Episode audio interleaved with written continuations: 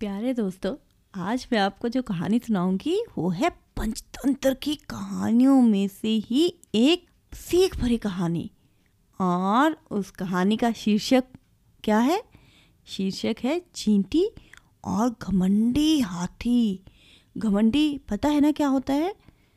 घमंडी मतलब प्राउडी जिसे अपनी हर चीज़ पर बहुत ही प्राउड फील होता है, घमंड होता है कि अरे मेरे जैसा तो कोई नहीं। तो उसी तरह का एक हाथी जंगल में रहता था और उसी की कहानी सुनने के लिए अब आप तैयार हो जाओ। तो कहानी शुरू करते हैं। एक बार एक जंगल में चींटियों का झुंड रहता था। उसकी रानी बहुत मेहनती थी। सुबह सुबह ही वो अपनी टोली के साथ खाने की तलाश में निकल पड़ती और उसकी पूरी सेना, पूरी चींटियों की टोली उसके साथ चलती। चींटियाँ तो बहुत मेहनती हैं, ये आपने भी देखा होगा कभी कभी चीनी या केक के ऊपर आती है ना, और पूरी की पूरी कतार, यानी लाइन उनके पीछे पीछे चलती है। तो इसी जंगल में एक घमंडी हाथी भी रहता था। वो जंगल में सारे जानवरों को बहुत परेशान करता था।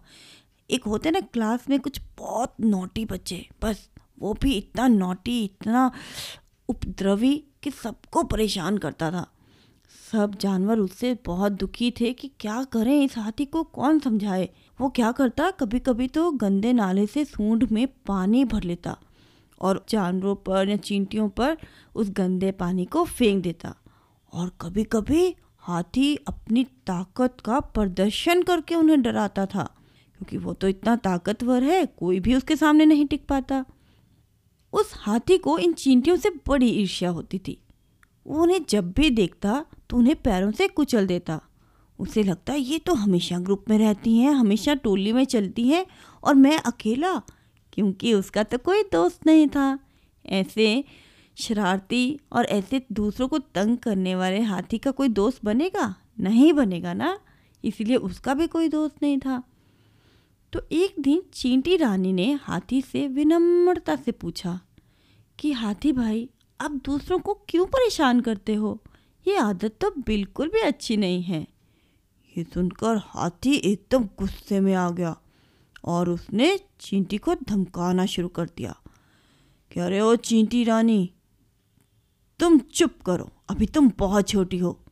मुझे मत बताओ कि क्या सही है और क्या गलत, वरना मैं तुम्हें भी अपने पाँव तले कुचल दूँगा।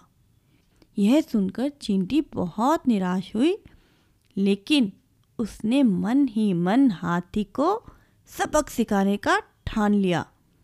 चींटी अगले दिन पास ही की एक झाड़ी में छिप गई और जब हाथी गंदे नाले की तरफ़ जाने लगा तो मौका देखते ही चुपके से हाथी की सूंड में घुस गई और उसने हाथी को काटना शुरू कर दिया।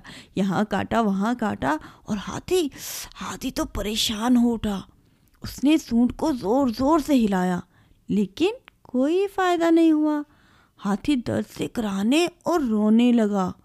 यह देखकर चींटी ने कहा, अरे हाथी भैया, आपको क्या प्रॉब्लम है? आप क्यों दुखी हो रहे हो? आप जब दूसरों को परेशान करते हो तो बड़ा मज़ा लेते हो। अब खुद क्यों परेशान हो? हाथी को यह सुनकर अपनी गलती का एहसास हुआ। उसने चींटी से माफ़ी मांगी कि आगे से वो किसी को नहीं सताएगा। अब चींटी, वो तो कोमल हृदय वाली, उसे भी हाथी पर दया आ गई। वो बाहर आकर बोली कि अरे हाथी, कभी भी किसी को छोटा या कमज़ोर नहीं समझना चाहिए उसके कद या आकार को देखकर, क्योंकि जो ताकत है, वो तो सबकी, उनकी बुद्धियाँ उनके दिमाग में होती है।